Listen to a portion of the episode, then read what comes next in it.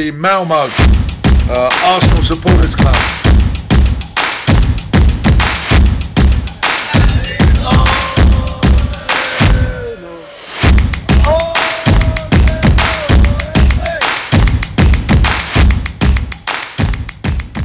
Då hälsar jag varmt välkomna till Arsenal Malmös podcast med mig Rickard Henriksson. Och idag den 2 mars har jag med mig Magnus Johansson. Varmt välkommen. Tack så mycket. Och Magnus Aldén. Välkommen till dig också. Tack så mycket. Är allt bra med er? Absolut. Det är det. Det är alltid lite lättare efter en seger. Ja, verkligen. Och jag tänkte vi ska börja med att gå direkt in på Leicester-matchen här nu för två dagar sedan. Och det såg ju eh, positivt ut. Trots startelvan. Hade Jag tror, också det var, ja, jag tror det var många som såg startelvan. Jag ska inte säga att jag var något undantag. Men, men att man blev lite förvånad. Var det Benfica-matchen tog den så hårt stryk på, på gubbarna att han var tvungen att rotera så hårt. Eh, vi gjorde ju ingen jättebra match mot Benfica. Eh, alltså så. Och att, var det liksom av den anledningen att kvaliteten inte satt som den skulle som han ville rotera eller var det rent trötthet som gjorde att han ville rotera? Jag, jag, skulle blev tro- väldigt förvånad. Jag skulle gissa på att det är trötta ben men eh, det är svårt att säga. Vad tror du eh, Johansson? Tror eh, vissa var nog trötta ben. Eh, om man nu tar som eh, Saka så, så tycker jag att han behöver eh, vila. Däremot så tror jag, nu kommer nog många säga emot mig men tar man bort eh, abonnemangs eh, två mål så ska han bli petad för han är urkass. Jag började hålla med. Jag det tycker vi gör en att- jättedålig match mot Benfica. Överlag. Alltså hela laget gör en dålig match. hela laget gör dåligt men, men eh, på något vis så eh, ska ju en lagkapten då ta tag i det. Ja, såklart. Det kan man ju inte säga att han gör. Nej, men jag, ja, vi har ju diskuterat den här kaptensfrågan så många gånger. Ja. Lacazette var kapten nu mot Leicester. Eh, Jag vet inte om det gjorde någon större skillnad. Ja, men han visar någonting.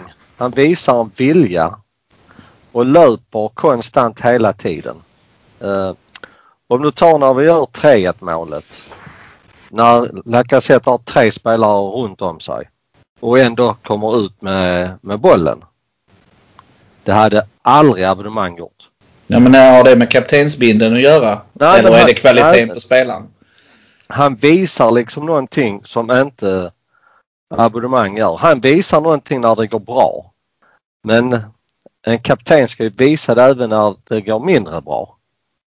Eh, och det Jag gör... tycker jag han ska mana på. Och det, det Ja. ser man aldrig abonnemang göra. Nu hamnar jag i ditt abonnemang. Aubameyang. jag kan säga det. Ja. Har ni sett han eh, karaktären om det är på Facebook eller Twitter han som heter Per-Erik Abonnemang? Nej, jag har inte tänkt på det. Nej. Lite roligt. Men eh, jag tänker på det varje gång du säger det. Men jag tycker det är lite roligt att du kallar honom abonnemang. Så vi, vi kör på det. Men jag kan väl egentligen bara hålla med dig. Jag tycker han är en urdålig lagkapten. Men jag tycker han är en väldigt bra han är en bra fotbollsspelare men han och Lacazette de är ju som två helt olika spelartyper. Eh, Lacazette är ju väldigt bra på att ehm, ja, dels jobbar han hårdare men han är väldigt bra på att hålla i bollen och vara mer taget. Men en abonnemang i, ah, nu sa jag abonnemang, Aubameyang i djupled eh, och eh, när han kommer i straffområdet är ju mycket giftigare än vad Lacazette är kan jag tycka.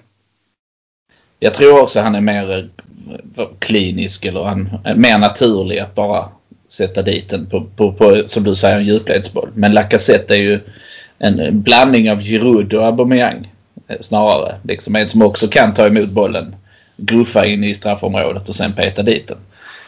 Eh, Så det, ja, vi behöver båda de typerna. Det, det blir ett annat spel när man har Lacazette. Ja det blir det och därför tycker jag det är rätt så, det är bra att ha två olika spelartyper. Att man kan anpassa efter motstånd. Och framförallt tycker jag man kan spela båda för att Aubameyang, Aubameyang gör sig jättebra på kanten. Trots att han liksom, alla påstår att han ska spela i mitten. Jag, jag tycker inte det. Tycker han gör sina bästa matcher när han är ute på kanten. Det svåra är ju om du spelar honom på kanten. Då måste du peta en av PP, Saka, Martinelli, William. Rowe eller ja, William. Ja, men det förutsätter jag. Nej, men du förstår vad jag menar. Då, blir ju, då tappar du ju en rörlig spelare. Och då får vi kanske inte samma dynamik i anfallsspelet. Jag Nej. vet inte. Bara en Men tanke. mot Benfica eh, var det väl som han sprang offside eh, rätt många gånger den här Aubameyang. Alltså, han verkar inte heller ha riktigt ha tajmingen. Ja, jag, jag, jag tycker det är han som ska bli petad. Jag, jag, eh, tittar man på de andra spelarna vi har eh, så är de bättre än vad han är. Då ska han inte spela bara för att han är kapten. Han var ju petad nu mot Leicester. Om det berodde på eh, rotation eller eh, dagsform. Det är ju i och för sig oklart. Men han startade ju inte nu i söndags. Nej, och jag tyckte det var bra också. Och han behöver ju också vila. Om man nu tänker, han är ju också över 30, han behöver vila. Eh, och det är väl också en markering att Lacazette kommer in och så gör skillnad. Han gör ju ändå mål. Det är alltid bra med en, en andra målskytt som, som sätter lite press. Sen vet jag inte om det räcker. Jag tror bara Aubameyang spelar mot Burnley igen till exempel. Eh, faktiskt från start. Det tror inte jag. Nej. Jag tror däremot han spelar, spelar från start mot Olympiakos. Mm. Där är Ja. ju, det är ju lite mellanrum där. Det blir ju spännande att se. Det är väl ett landslagsuppehåll emellan där va? Eller? Nej, det är senare. Utan vi har en eh, veckas vila nu till Burnley och sen kommer Olympiakos Okej, matcherna därefter. Men eh, tror ni att det var taktiskt eller var det rent eh, att han inte startade Aubameyang? Om det var taktiskt eller det var rotationsskäl? Jag tror att det var rotationsskäl. Ja, det tror jag också. Jag, jag har svårt att se vad han, vad han har sett för svaghet i Leicesters backlinje som gör att han väljer Lacazette före. Det, jag, jag kan inte se det. Eh, Leicester har ju inte varit instabila precis. Och fram, och framförallt mot oss har de ju för, försökt att hålla, hålla det ihop och spela på kontringar. Men det var kanske ju var... enorma ytor denna matchen mot Leicester måste man ju säga. Det var ju helt otroligt. Så de var ju inte påskruvade som de brukar vara. Nej, men det var väl kanske inte vi från start heller. nej, det är ju en klassiker. Nu har vi ju alltså vänt två matcher eh, i rad. Va? Visst låg vi under mot Benfica också? Ja. Ja. Så då Men har vi vi- ändå vänt två matcher i rad. Det får man ändå se som positivt. Vi släpper in målet i, jag vet inte om det är fem minuter. Ja, något sånt. Men jag skulle vilja lyfta den situationen och diskutera med er vad ni, vad ni tycker om den. Vem gör egentligen felet? Vad säger du Johansson? Leicesters 1-0 mål. Ja, alltså jag tycker det är rätt så många fel. Eh, Dels så tycker jag inte Xhaka ska slå passningen. Den på en meter till, eh, till William. eh, Som då är felvänd och har en spelare i ryggen. Men sen samtidigt så händer den nästan uppe på mittplan så att där ska man ha råd att göra något fel. Eh, Däremot så gör ju Eleni ett jättedåligt försvarsjobb. Han måste givetvis gå ut och, och gå på han. För mig finns det liksom inget annat. Det finns ingen annan spelare som kan, som kan göra det. För de andra har spelare som, att, som de har koll på där inne men han springer liksom bara och tittar. Så att jag tycker att det är han som ska gå ut och gå på honom. Vad säger du Aldén? Jag måste nog hålla med. I studion gör de ju också samma analys. Eh, Framförallt att det är för långt avstånd mellan våra två mittbackar. Louise är långt, långt, långt utåt höger. Eh, I studion var de inne på att det var eh, Louise, eh, om han hade flyttat in i planen. Ja, men också att Elneny skulle ta en annan löpväg. Ja. Elneny vä- väljer att gå neråt, rakt neråt har jag för mig han gör. Han borde gått ut och mött på ett annat sätt. Istället för att Xhaka springa en och en halv meter bakom honom hela tiden. Och han Eleni täcker ytan i en ofarlig yta i mitten. Ja, lite grann så istället va? för att gå på som, som Magnus säger. Så jag tror nog det hade, det hade varit lämpligare. Men sen så är utgångspositionen att vi är för långt. Vi räknar, med, vi räknar aldrig med att tappa boll. Vi, vi är för glest placerade när kontringen väl klar, kommer. Men sen är det ju det är en hel del som har eh, på sociala medier som varit kritiska till Maris ingripande. Eh, men av det ni bedömer så hade han inte kunnat göra något. Nej, det har ju VAR ju att ta hänsyn till, tänker jag. Ja. Ja, alltså den mannen har ju gjort mål. Han är väl den som har gjort näst flest mål mot Arsenal överhuvudtaget och han har en tendens att göra mål. Alltid. Vi måste ha någon som täcker honom i en kontring. Eh, och det är ju Mari då som är närmast mitten. Alltså det hade ju liksom varit okej okay om Elneny hade talat om, nu vet ju inte vi, vi hör ju inte det va, men, men det ser inte så ut. Om han hade talat om för Mari att gå ut så mm. att Elneny hade gått rakt ner på hans plats så hade jag kunnat köpa den. Men i och med inte det kommer någonting och, och Elneny springer liksom bara och tittar och, och gör ingenting. Uh, därför så tycker jag att det är han som ska gå ut för så som situationen är så har Mari uh, spelare har, har, har koll på. Uh, så att därför så tycker jag att det är såklart att det är han som ska gå ut. Men sen är det ju ändå det, det som orsakar målet är ju ett helt huvudlöst beslut uppe i banan. Och det är vi ju inte ovana vid från Xhaka till exempel. Nej, men det är ju lite som du var inne på Johansson att eh, högt, det är ju egentligen ganska ofarligt där. Visst, han, gör en, han slår en dålig passning, absolut. Men att tappa boll i det läget där ute vid mittplanen, ute på kanten, borde ju inte straffa. Nej, vi ska hinna dit och täcka upp den situationen. Det, det, är inga konstigheter. Det är med all rätta vi är förbannade. Det är ju inte deras skicklighet som gör att de gör mål där. Det är vår uselhet. Och så har det varit allt för ofta denna säsongen. Vi sätter oss i väldigt svåra situationer genom att skaffa tidigt, tidigt baklängesmål. Ja. Så rent Men... statistiskt ser vårt försvar bra ut. Vi släpper ju in rätt så få mål. Eh, sett till alla andra lag i ligan. Men vi, jag tror att vi borde ligga jättehögt på egna misstag som resulterar i mål. Och hade man eliminerat dem hade vi kanske släppt in 15 mål hittills. Då är man helt plötsligt en topp 4-kandidat.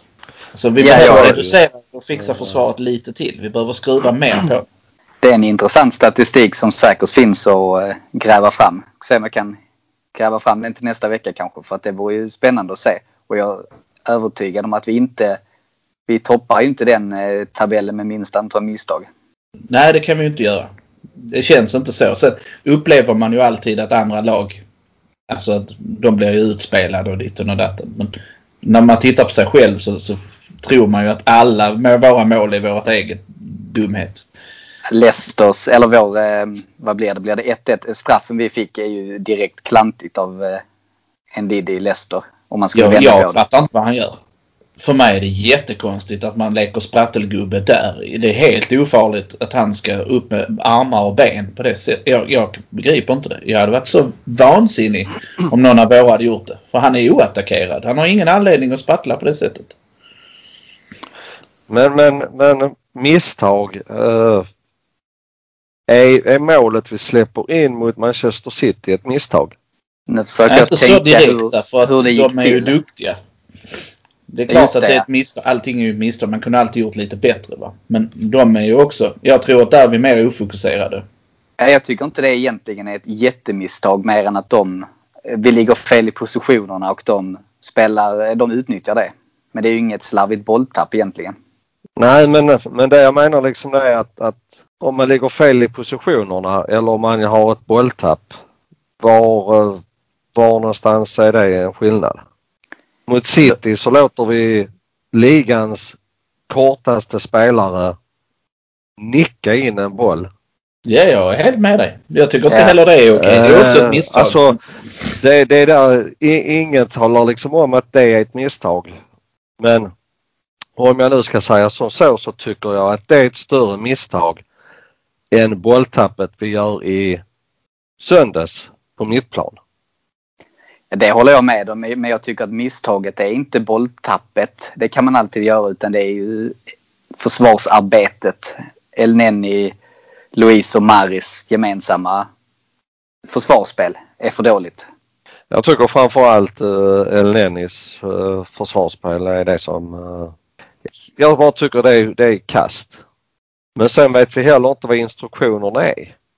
Vi kan liksom bara sitta och spekulera har han en instruktion att han ska hålla sig i mitten i kontringar för att täcka den ytan som han ändå gör. Det är ingen spelare så att det är ingen som förstår det men, men han kan ju ha den instruktionen. Och då gör ju inte han något misstag. Nej, det är helt rätt och det är ju inte omöjligt. Alltså, det, det, vi, vi, vi vet liksom inte vad, vilka instruktioner man har uh, ute på planen. Vi kan bara gå efter det vi ser och där tycker jag att det ser ut som att det är Elnenis fel. Men jag tycker faktiskt att målet, nu hade vi förlorat mot City ändå för att de är så mycket bättre än oss. Mm. Men jag tycker det målet vi släpper in mot City är ett värre misstag än vad detta målet vi släpper in mot Leicester är. Jag kan absolut hålla med om att man ska inte släppa in, ja, som du säger, ligans kortaste spelare i den positionen och komma åt bollen. Absolut inte. Det ska man inte göra. Men där, det, det tror jag är en effekt av vår nonchalans som vi ofta har i början på matcher. Att vi inte är tillräckligt taggade. Vi, vi tror att det liksom blir att känna på bollen några, några minuter först. Och så är det inte eh, i, dagens fotboll. Ja, för det är ett litet mönster som vi kan se. Vi har ju sett i rätt många matcher. Vi hade ju en match i höstas mot Aston Villa när vi förlorade. Då var vi inte heller med från början. Det har varit ett par exempel där vi inte riktigt är med de första minuterna. Och, och det, det är ju kostsamt att åka på underläge tidigt. Det är klart att det är sånt som gör att vi, vi ligger där vi ligger. Eh, United har ju också släppt in första målet i hur många matcher som helst. Men de har ju sen förmågan att vända på det. Det har ju inte vi lyckats med särskilt många matcher. Nu hade vi två på raken. Men innan dess är de nog två totalt vändningarna. Eh, så när vi släpper in första målet så vinner vi inte normalt sett. Och det, det blir kostsamt. Det blir det, men det som var tyckte jag var befriande att se var att vi går in med en helt... Vi har ju en jättebra match efter de första tio minuterna. Då har vi ju full kontroll och tycker att vi spelar väldigt bra. Det gör vi. Eh, Sen får de ju skador som gör att de blir lite ur balans. Ja, men jag tyckte redan innan den, du tänker på skadan på Barnes. Ja. Ja, men jag tyckte redan vi hade ju kontroll på dem redan innan. Ja Så visst har vi det. Det är inte så jag menar. Jag menar bara att det tar dem ur balans. De, de får ingen väg tillbaka när de får skador ovanpå allt. Och Vardy var ju helt osynlig. Vad det nu beror på. Om det bara är eh, Madisons frånvaro eller om det är vårt fantastiska eh, spel. Det är nog en kombination för att han fick ju inget att jobba med. Då är man osynlig som anfallare i ett eh, lag som spelar på kontring. Mm. Madison är ju jätteviktig för dem. Eh, Men eh, sen mötte han ju en försvarare nu som var lika snabb som han ju. Så att då hade han ju inte Ja, då blir det jobbigt. Då blir det jobbigt för honom. alltså, jag tyckte den var underbar den eh, axeln. Men vi kan ju säga att det var ju tur att det inte var Rob Holding i det läget. Ja, eller Louise för den sakens skull. Alltså, Mari står ju på benet. Alltså står på benen hela vägen och så trycker till honom lite lätt. Han, de väger lika mycket. Men av någon anledning så tycks Louise ofta väga för lätt i de situationerna. Han måste ju slänga sig runt benen och nå bollen Ja, bakifrån. men han har inte den snabbheten som Nej, han har ju inte det. Va? Mari har. Så det här var ju fantastiskt roligt att se. Att vi... Alltså han blev ju bara bortgjord och sitter och undrar om han ska få en frispark och det var ju inte ens nära. Det är kul. Ja, det var riktigt bra. Det var kul. Ja.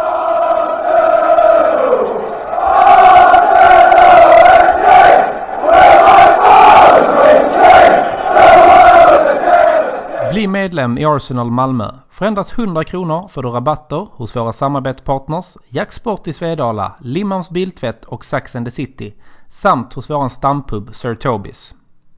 Vi har matchträffar varje match, ordnar några medlemsexklusiva fester under året samt medlemsresor till London. Så gå in på www.arsenalmalmo.se och läs mer om hur du gör för att bli medlem i Malmös enda aktiva Arsenalförening. Se också till att följa oss på Facebook där vi heter Arsenal Malmö, Instagram där vi heter arsenal.malmo och Twitter där vi heter Arsenal Malmö. Välkomna till Arsenal Malmö!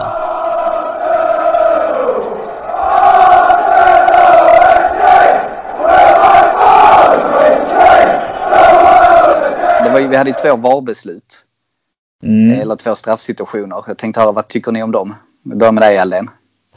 Jag kommer knappt ihåg dem. Den första var ju domaren dömde straff och sen tittade de på VAR. Det var ju precis utanför och så blev det ju Ja, frispark när Pepe. eh, där precis. är vi. Nu är jag med. Eh, nej, den är ju korrekt i efterhand. Det, där gör ju VAR en helt korrekt bedömning. Han blir ju fälld utanför straffområdet av, jag tror det var Ndidi som gör det. Eh, det såg först ut, jag, när jag såg det live så sa jag precis som kommentatorerna, ja det är solklart. Men nej, jag håller med VAR. Jag är benägen att hålla med och det var ju befriande att VAR fungerade bra för en gångs skull. Jag är Och- jättefan av VAR. Jag tycker, man ska, jag tycker det är jätte, jätte, jätte, jättebra. Sen att, eh, ja, den engelska domarkåren är som den är. Det visar de ju gång på gång att de kan inte hantera systemet. Men i grunden är det ett jättebra system. Men vi hade ju tur att vi hade en av de bättre domarna. Paul Tierney. Ja, tur och tur. Jag tror vi hade vunnit ändå. Ja, det är möjligt. Men eh, man vet ju hur det är med en Mike Dean Ja. eller... Eh, Men i grunden hade, ska inte vi hade inte vunnit med Mike Dean som domare. nej, jag tror inte det heller. Han hade Det inte ska inte spela någon roll vilken domare man har. Vi ska spela tillräckligt bra för att vinna matchen då. Ja, det håller jag fullständigt med dig om men eh, sen hjälper det ju inte om man inte har, om man har domare som eh, vill att de andra ska vinna. Nej, som eh, skrattar när Tottenham gör mål. Tror ni. Mike Dean hade tagit den straffen? Gett oss straff i det läget på Hansen? Ja, jag tyckte den var så solklar. Alltså den kunde han inte missa. Nej, han, den kan han inte prata bort. Alltså, Inte ens Mike Dean? Nej, jag Nej. tror inte det faktiskt. För att det var ingenting som gjorde att, alltså han fick ingen knuff. Han, eh, alltså det är ren dumhet att han är ute och Ja. flaxar. Så den går inte att snacka bort den. Nej. Och eh, Cerny, när han gick, gick ut och tittade på den så tog det liksom bara en sekund eh, Ja. för honom. Eh, jag kan ju tycka så till den situationen att, att eh, jag tycker inte ens han ska behöva gå ut och titta på den. Han ska bara få att den är solklar. Ja. Eh, så han ska inte behöva gå ut och titta på den, Hansen. Eh, Ja, de ska tala om för honom att Ja. i örat det är solklart. Du behöver inte titta på Ja. den. Det är Nej. straff. Alltså är, är det tveksamma där de är lite så, ja då ska han gå ut och titta. Men är det som i detta fallet där det, det finns liksom ingenting att tveka på. Då ska han bara få att ja den är solklar. Eh, och så dömer man. Å andra sidan är det ju bra att de nu har fått direktiv om att gå ut och titta. Det fick de ju inte göra förra säsongen. Det gör man ju Om helt jag- vansinnig. Om, om, jag ska säga, om jag ska säga så så tycker jag inte domarna ska gå ut och titta. Ja, jag tycker i och för sig inte man ska ha en domare som är på arenan som en bardomare utan man ska ha det liksom som, precis som man har det i NHL. Och så är det tveksamma domslut så är det vardomaren som tar det beslutet. För att detta ställer bara till en massa tid. Tyck, alltså nu är det min personliga äh, åsikt. Jag tycker liksom att det, det, det är bara trams att domarna ska springa ut och titta. Det, Men de- det, det domslutet måste VAR kunna ta. Jag tycker det är intressant det du är inne på. De har ju en domare som de har eh, specialiserat som VAR-domare. Han är inte med i varje match då men han, han dömer inte matcher på planen. Jag kommer inte ihåg namnet utan han ska då vara expert på eh, VAR. Och där behöver man du behöver inte ha den här karisman och den här personligheten utan det räcker ju bara att du kan regelboken och att du kan uppfatta situationen. Eh, alltså hade, hade vi haft, eller hade vi, hade det funnits i England eh, ja, 20 sådana här utbildade vardomare som hade suttit i London på FAs högkvarter så hade domsluten blivit likadana hela tiden. Ja. Eh, Då hade en hands varit en hands. Tackling med dubbarna hade varit en tackling med dubbarna. Som det är nu så, så kan det liksom vara så att fjärdedomaren han ska döma liksom det laget som han sen ska ta ett dåligt beslut för i nästa omgång. Alltså domarna är inte mer än människor. Så att ja, jag tycker det är huvudlöst att man har en vardomare som sitter på arenan som, eh, som ska ta dessa besluten. Ja, jag kan hålla med om att vi skulle, där skulle funnits en central domare. Eh, ja, en domarcentral då för VAR. Absolut. Sen om- Experter. Ja, och så, det är ju, jag kan också tycka det är rimligt att man, man inte dömer på plan om man är VAR-domare. Att det liksom, för att gör du som i det förslaget som Magnus säger så har du ju proffs som, som kan döma lika vecka ut och vecka in. Mm. Samma sorts situationer. Du kan dessutom träna dem bara på sådana videospecialare eh, på ett annat sätt. Medan den som är ute på plan behöver ha en helt annan people skills. Alltså de behöver ju kunna snacka med spelare och sånt. Det behöver han ju inte Rickard, precis som du säger. Det kan vara en regelnörd som sitter där som aldrig behöver prata med folk. Ja, för det är två helt olika personligheter. Det är två helt lite- olika jobb skulle Ja, jag vilja påstå också. Eh, Så, så att jag, jag, är- jag är också inne på den men, men jag håller inte med Magnus om att de inte ska gå ut och titta på skärmen för det, det kan jag tycka behövs ibland. Det är helt okej. Du får lov att ha en egen åsikt. Ja, det är schysst. Men i vilket fall som helst så var det två VAR-domslut som var rätt uh, denna gången. Ja, det kan vi ju nog alla vara överens om. Spännande och jag tänkte även kolla, nu har ju Ödegård, vårt kära lån från Norge här, gjort några matcher. Så jag tänkte höra vad ni tycker om honom. Jag tycker han är helt okej. Okay. Däremot så tycker jag inte han ska spela i mitten istället för Smith Rowe. Jag tycker Smith Rowe är bättre än vad Ödegård är. Så att ska han spela med dessa två eh, tillsammans så eh, tycker jag att det är Ödegård som ska vara på kanten. Eh, vi tappar för mycket eh, löpningar eh, på djupet när eh, Smith Rowe inte spelar i mitten. Men eh, det är en fantastisk fotbollsspelare. Det kommer man inte ifrån. Det är jättemycket boll i han. Jag tror att han kan bli väldigt nyttig för oss. Eh, så att det, ja, han har gjort det man förväntar sig tycker jag. Vad säger du Aldén? Jag tycker det är intressant att se att vi har eh, lånat, förra året lånade vi in eh, Ceballos från Real Madrid och i år får vi Ödegård. Jag tycker det är en viss klasskillnad på de två spelarna. Eh, Ceballos ja, var, var ju en duglig spelare i fjol. Eh, inte så mycket i år tycker jag ändå. Jag tycker han inte riktigt lever upp till den permanenta övergången. Men, men, men eh, Ödegård, det är så, alltså han har så otroligt mycket boll i sig så det, det, mm. det är roligt att se. Och det skulle vara otroligt roligt att se om han kunde få, om vi kan säkra honom permanent. För det skulle vara ett fynd. Om vi kan få honom till några vettiga pengar.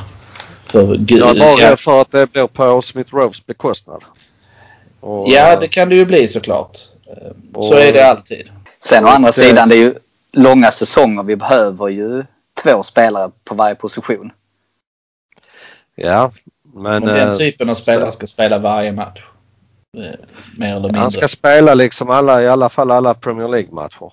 Uh, sen kan han hoppa över FA-cup och, och men är Ödegård gjord för att spela kant och kan han göra det. och allt. Uh, men... Jag tror Ödegård är bättre, som, precis som du säger Johansson, att Ödegård är bättre lämpad att spela på fler positioner. Smith Rowe är ju, jag håller helt med dig att han passar mycket bättre i mitten för han försvinner alldeles för mycket på kanten. Jag tror Ödegård är mycket mer, han har ju mer bättre teknik att kunna spela på kanten.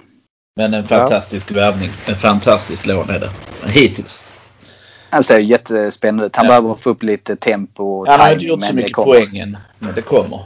Man ser det på honom att han, han har ju oerhört mycket talang i sig men att han inte riktigt får ut det än, skulle jag säga. Ja men det kan jag också tycka. Alltså jag tycker det är en fantastisk fotbollsspelare så jag hade gärna sett han i klubben permanent. Men jag är inte riktigt där att han, alltså att han ska spela i mitten. Där tycker jag att Smith Rowe är bättre än så länge.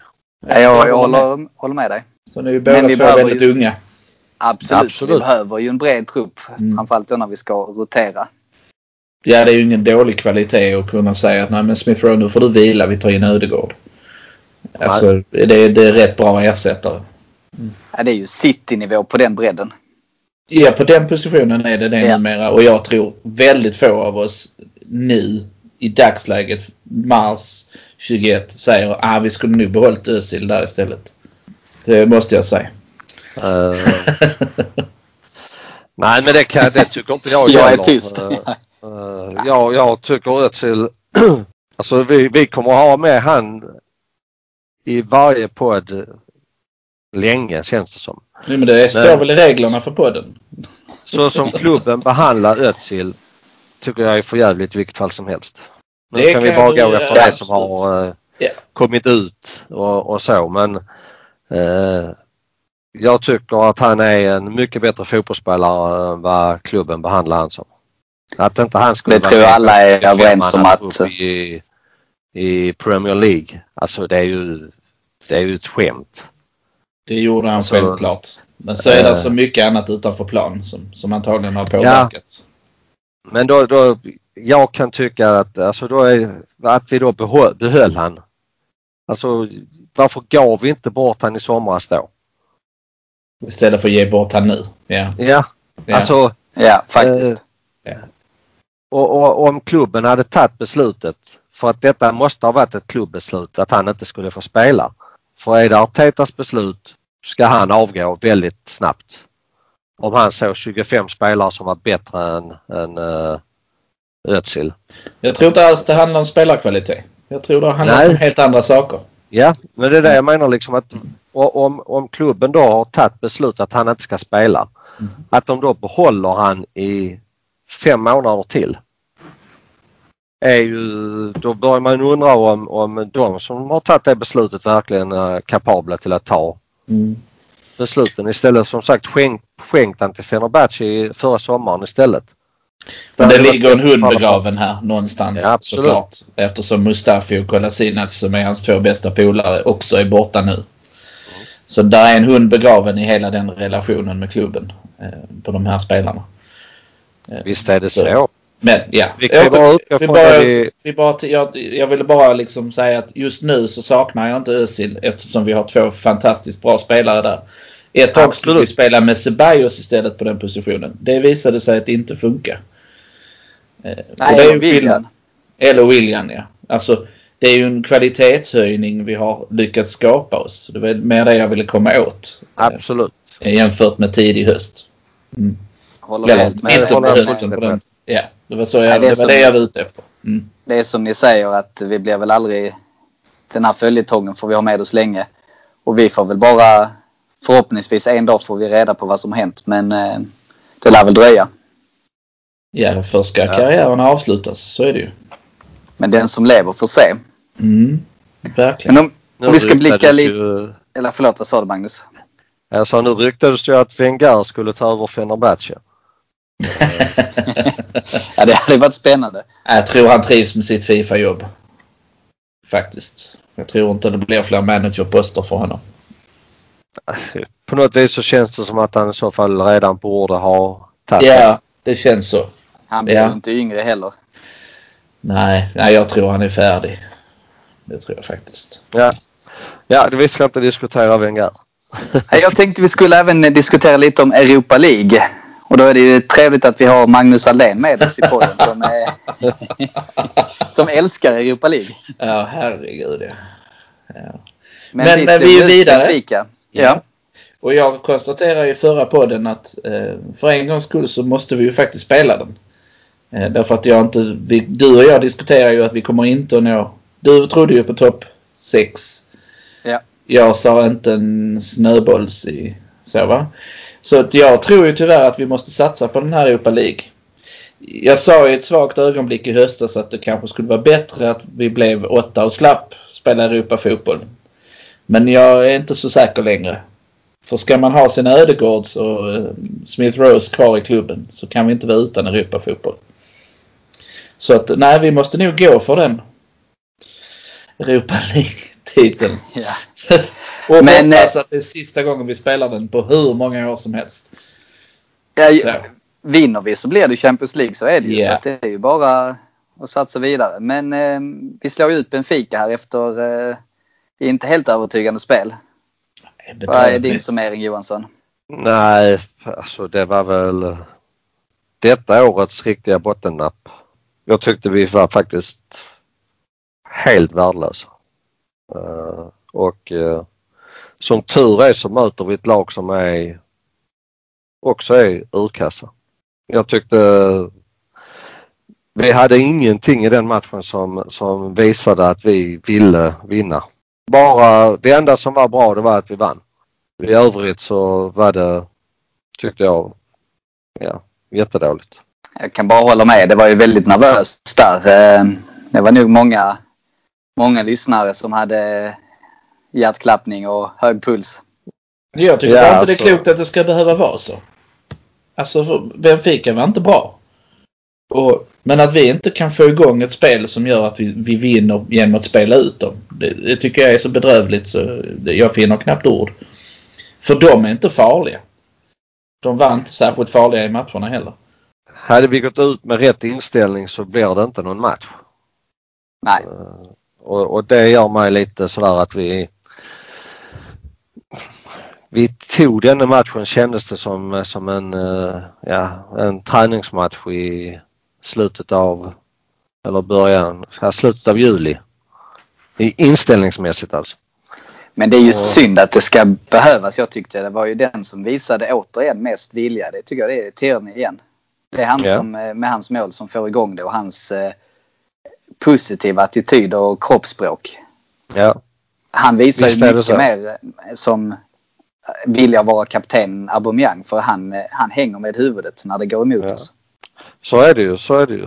Nu ska vi inte ta ifrån. Det är viktigt att uh, vara på plats och, och göra två mål. Det ska vi heller inte Ja, han gör det bra absolut. Men eh, uh, det, vi måste skilja på lagkapten och eh, Absolut. anfallsspelare. Och det är där jag tycker han är en fantastisk anfallare men jag tycker inte han är bra som lagkapten. Ja. Men på något vis så har det blivit en liten trend. I, och det är inte bara i Arsenal. Eh, men vi har haft det så sen, ja, sen ett antal kaptener tillbaka så är det den största stjärnan som ska vara kapten. Man kollar liksom inte om han har, uh, uh, ja, om han kan vara det egentligen. Men så är det ju i många lag. Att man liksom hela tiden köper in ett nyförvärv för 800 miljoner eh, så blir han lagkapten. Jaha, varför det? kan jag tycka.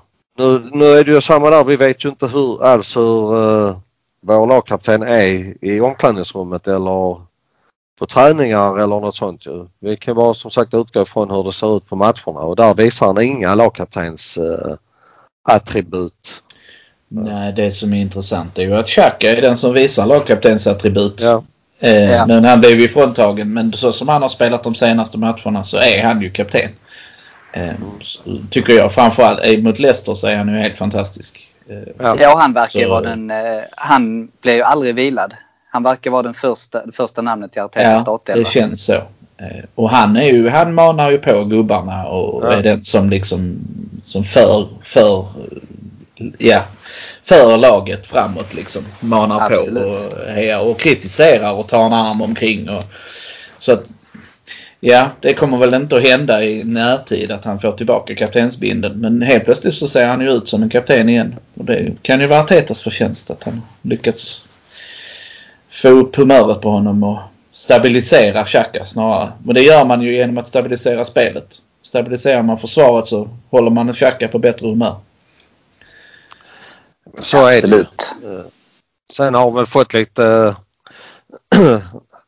lite andra direktiv känns det lite som eh, på planen när han har fått eh, bättre lekkamrater sidan om sig. Eh, där han kanske inte behöver ta det där ansvaret fullt ut i sitt spel som han kanske gjorde innan. Eh, då var det kanske lite för mycket ansvar som låg på honom.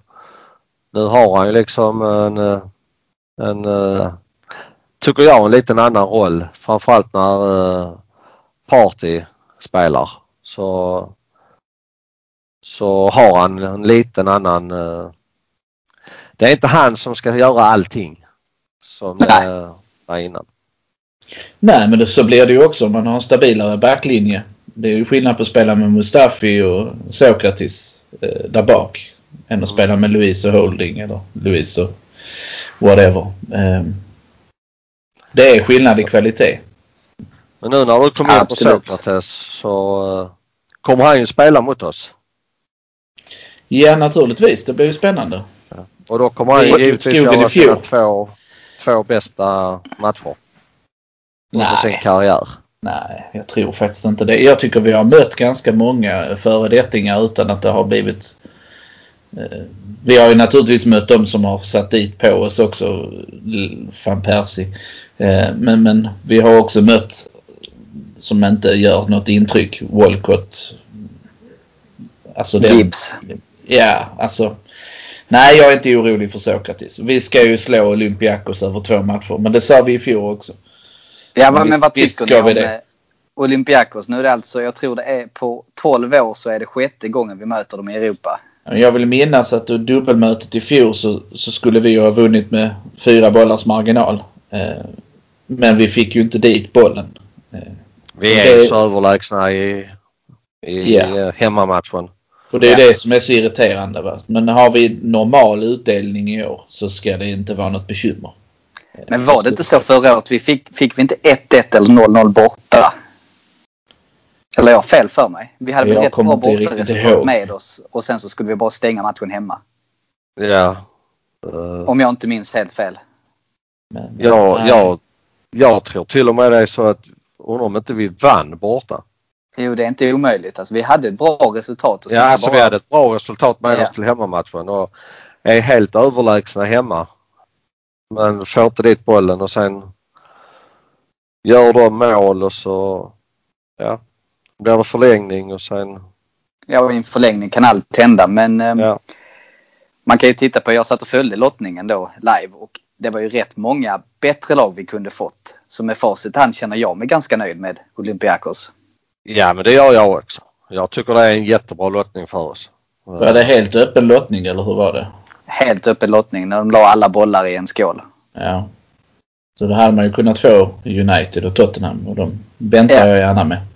Mm. Eh, Faktiskt. fick ju Milan och eh, United varandra och det är ju jättebra. Ja, som jag förstår det fick, vann vi med 1-0 borta. Men förlorade med 2-1 hemma. Ja, okej. Mm. Ja. Men det var efter förlängning. Ja. Mm.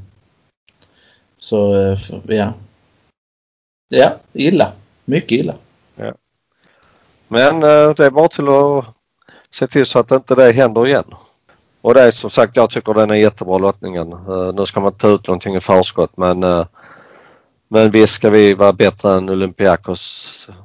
Det är inte så jättemånga farliga lag på pappret. Jag skulle säga det är de engelska lagen som jag är orolig för på riktigt. Eh, Jag räknar ju med att Milan åker ut mot United till exempel. Eh, Sen är det inga kvar. Jag ser inte Villarreal som något super, superstort hot. Är inte Granada. där som Emery är tränare? Jo, Jo. Då borde, vi, då borde de ju veta vilken hönsgård där är. Så. Ja, men nu, nu alltså jag tror att hans största problem var att han inte kunde engelska.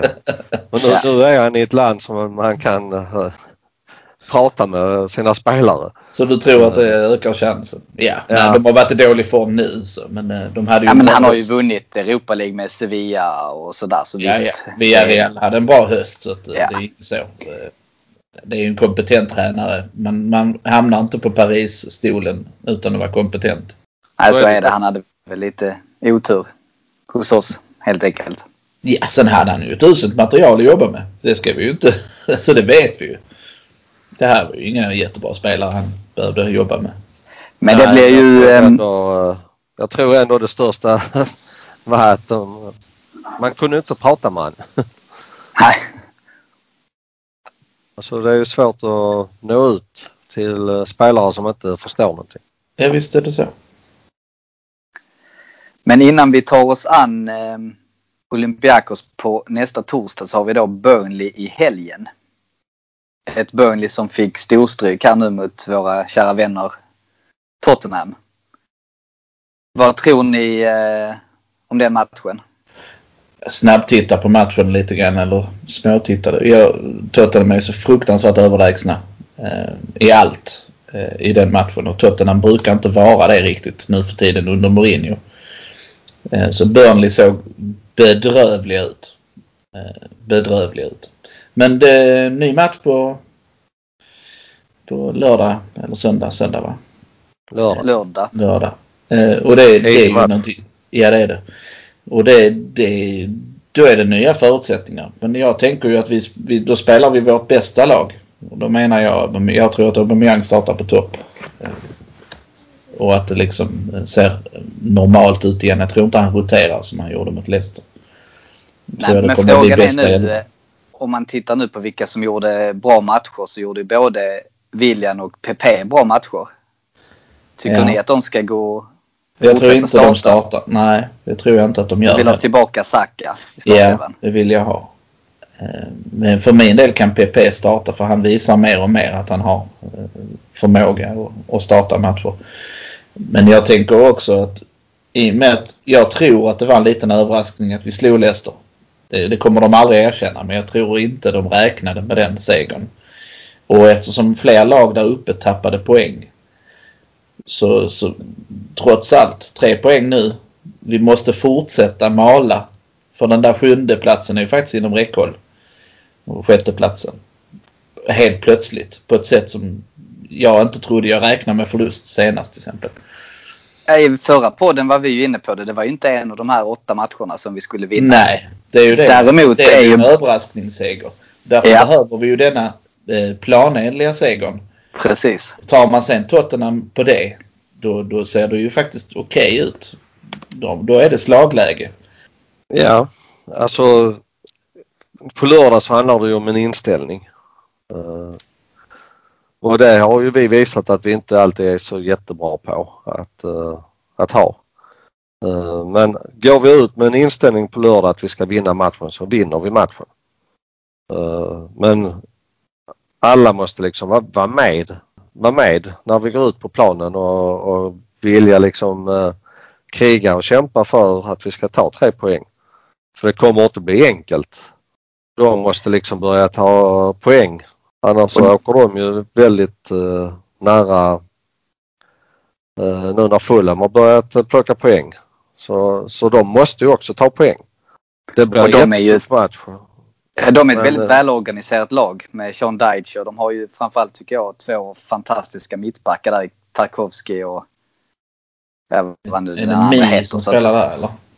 Men, men nej, naturligtvis så Så att de är ju väldigt svåra att... eh, Ja, men de är väldigt svåra att bryta ner. Det är de ju men det handlar ju som sagt om inställning. Men, eh, Och det är här jag liksom känner så att vi, vi kommer möta ett lag på lördag som kommer att stå lågt, väldigt lågt mot oss. Är det vår kaptens eh, sätt att spela fotboll när han har ett lågt försvarsspel mot sig? Nej, det är kanske bättre att starta med Lacazette då. Som Ja. kan ta emot bollen. Jag, och, jag tycker alltid att Lacazette ska starta för jag kan se Aubameyang på kanten. Men, men nu gör han inte det för jag tror han kommer starta med Aubame- Aubameyang i alla fall. Framförallt eftersom vi spelar på bortaplan. Som om det spelar så stor roll nu för tiden. Det gör det inte riktigt när det inte är publik. Nej, men det blir, då har ju de en liten press på sig. Eller ett lite större självförtroende att flytta upp lite. Ja, det är det, man, det, det, jag tror det är det Arteta hoppas på. Så jag tror Aubameyang startar på topp. Men, men jag tycker inte att han ska. Jag tycker att Lacazette ställer till med mer oreda. Men jag det tror blir ju, Lacazette spelar från start och eh, kapten på vänsterkanten och Saka på högerkanten. Ja, och det tror jag också. Sen skulle jag gissa på Ödegård i mitten eftersom eh, Smith, Smith Rowe gick ut skadad. Jag Ja. vet inte hur allvarligt det är men det kändes väl som han är borta någon vecka. Ja, det är ju smart att vila han då också och se till så att han är fit Ja, för Olympiakos. Ja. Så det, men annars ger det sig. att, eh, Eh, elvan tycker jag säger sig självt och Partey är han frisk nog. Eh, så, så spelar han. han Ja, borde alltså- starta för nu har han ändå fått vila. Ja. Ja, som veckas träning. Eh, Så att det tycker jag att han ska göra. Den enda jag känner som, som skulle kanske behöva vila men nu kommer det inte att hända men det är ju uh, Xhaka. Men som sagt nu har de vilat en vecka så det är ju inte, alltså det ska de ju liksom återhämta sig på. ja, det ska de. Och El Neni Partey känns ju inte sådär superlockande. Även om jag tror det skulle kunna funka i denna matchen faktiskt. Om nu Xhaka är pådrivaren så behövs han ju. Ja absolut. Sen i backlinjen Jag hoppas jag, jag hoppas inte han gör någon förändring i backlinjen. Någonstans måste han ju snart bestämma sig. Vilka två är hans huvudalternativ? Eh, För det har varit lite rotation där ju på grund av skador och avstängningar och, och så. Men jag tänkte Gabriel var ju inte med senast. Var det någon skada? För det har jag missat i så fall. Han var ju inte med på bänken heller. Jag vet faktiskt inte. Nej men om han är skadad så då, det blir ju enklare. Då kommer ju Mari in och sen så blir det väl då troligtvis Louise igen. Och då behåller vi samma. Jag tror också Louise är superviktig. Alltså vi vet ju vad, vad han kan åstadkomma i i fel väg. Men vi vet också att vi får en viss ledare där bak. För det är han. Han är en ledare och han är, jag tror han är mycket, mycket viktigare än vi tror. Ja, skulle man ta bort hans misstag så är det ju en bra mittback tycker jag. Ja, faktiskt. Nej, men han är klart bättre än Holding kan jag tycka. Men det har ju med erfarenheten att göra och, och den nivån han har spelat på jämfört med Holding. Så jag tycker inte det är konstigt. Holding är ju han är ju en kompetent reservback.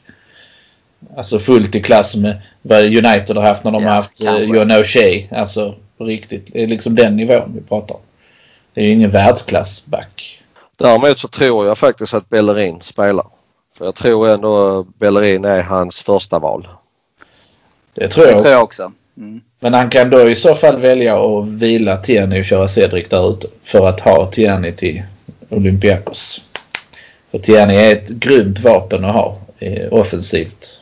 Man ska ju också tänka att, att denna matchen, som jag sa innan, så ska vi vinna denna matchen med rätt inställning. Sen går vi liksom in i en rätt så tuff vecka med då Mm. torsdagsmatchen och sen har vi då eh, Spurs på söndagen.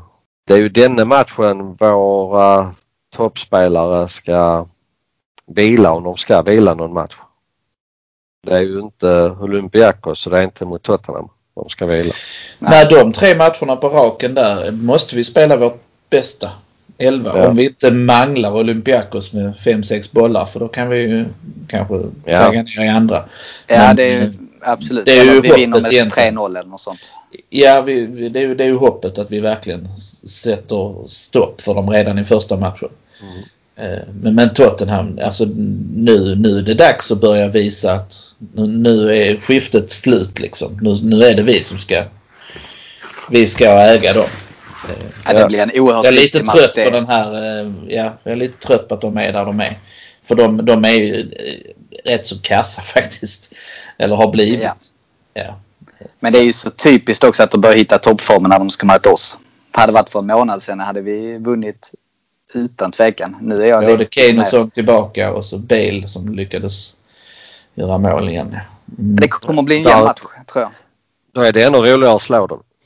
Ja, det är ju lite så. Vi ska ju kunna slå dem ändå. Jag, jag, det är inte många spelare där jag skulle säga jag skulle vilja ha eh, längre. Det har ju funnits spelare där förr. Men jag vill inte ha Kane. Ja, han kan man ju tänka sig för skojs skull. Ha på bänken, sitta och ruttna. Men ingen Höjbjerg annan. hade jag eh, gärna tagit in. Ja, och så jag- hade de kunnat ta. El Neni. Jag behöver ingen av dem. Ja, men Hö- Höjbjerg är ju ingen fotbollsspelare som ska spela i Arsenal. Han är ju en fotbollsspelare som egentligen inte alltså ska spela i Tottenham heller. Med den fotbollen som Tottenham brukar spela. Eh, Det är ju en, en spelare som passar Mourinho. Mm. Eh, Spelar, alltså han ska ju inte spela i ett lag som ska spela fotboll. För det är ju ingen fotbollsspelare. Nej, men samtidigt han är ju bättre än El Neni. Ja men eh, jag, jag tycker inte Elneni är en Arsenal-klass. Så att eh, det är ju inte den. Jag, jag vill ha fotbollsspelare. Jag vill ha en spelare som kan trixa till två i alla fall. Eh, och inte bara liksom är, är med på planen för att förstöra för motståndare. Det är viktigt att ha om du är ett bottenlag, absolut. Men har du ambitioner till att vara där uppe så ska du ha 11 fotbollsspelare på planen. Bättre och sämre fotbollsspelare men du ska ha fotbollsspelare på planen. Och det tycker jag inte Höjbjerg är. Sen är han jätteduktig i det, alltså för Mm. Mourinhos sätt att spela fotboll är han en, en fantastisk värvning för Tottenham. Eh, Så jag säger inte att det är en fel värvning. Men det är ingen spelare jag skulle vilja ha i Arsenal. Nej, det är bra argument. Absolut. Jag köper det. Det är den här lille koreanen som också är en ettrig jäkel. Han skulle man ju kunna tänka sig, om inte annat så energin. Lägga hans energi i någon av våra spelare ibland. Alltså jag tycker inte han är bättre än någon av våra vår topp fyra. Front fyra där. Jag tycker inte det. Jag tycker Nej, men han det är som med säger. Det är som du säger Allen, det är hans energi. Så, som man ibland eh, hade velat att våra skulle ha också. Ja, för det är inte sagt att han är tekniskt mycket bättre än någon annan. Men han har ju hittat en enorm kemi med Kane. Eh, Ja. Det är ju ingen slump att de två står för målen. Det är ju inte så att Son är en dålig fotbollsspelare som råkar ha lite tur. Utan det, han har en sanslös energi och en blick för att vara på rätt ställe. Eh, och så är han modig. Eh, Jäkligt modig. Han ger sig in i allt. Eh, och tar skott och gör spelare och rundar och har sig en fruktansvärt eh, jobbig jäkel att möta tror jag. På plan. Mm. Och sådana hade vi behövt. Sen är han nog ett litet skithuvud också rent. Eh, alltså så att han är störig. Går och gnager på folk och maler. Och jag tror han är, han är lite irriterande på, som, som person på planen. Och sån skulle vi också behöva. Jag tycker inte vi har någon riktigt rötägg som går runt och trycker till folk och rent psykiskt eh, maler ner. Jag, jag tror Xhaka är rätt jobbig att möta. Ja, det är möjligt. Men man behöver nästan sådana på, eh, på offensiv eh, också. va? Tänkte Luis Suarez. En, eh, eh, Alan Shearer. Ja, alltså de här riktigt som går runt och tuggar hela tiden. Den här... Eh, Jag, jag tror, jag tror Costa. Lacazette är, Ja. är rätt så uh, jobbig. Ja, Där det är har jag. också. Jag hoppas att han är det. Jag, vi behöver det. något litet svin. Alltså så, ett eget svin. De, United har ju Bruno Fernandes nu som jag tycker har utvecklat sig till riktigt ärkenöt. Eh, Så. Men det, man behöver någon sån som retar skiten ur andra också. Eh, Där det syns liksom att åh. ja, sånt som man själv älskar att ha i sitt lag. Men eh, man bara åh för helsike. Alltså, vad vet du om det Alde? Men jag är ju sån i denna klubben. ju. Så. Jag tänkte på, jag trodde du menade din egen spelarkarriär. ja, nej. Men man kan vara ju eh, ett rötägg på bänken också. Ja, jag är, jag är ett rötägg på Tobban. Ja, En sån som riktigt förstör stämningen där och går och sitter och maler och gnager. Ja, Ni du, är alltid så positiv, du är alltid så positiv på Tobban så att... eh, Ja, man får ju inte tippa emot. Jag tycker fortfarande det är en dålig regel. Vi ska ju ha positiv stämning. Ja, det ska vi ha. Jag är helt med på det. Mm. Ja, då får vi hålla tummarna för tre nya pinnar mot Burnley. Och så tackar jag Magnus och Magnus för att ni var med i podden och så är vi tillbaka nästa vecka. Ha det gott!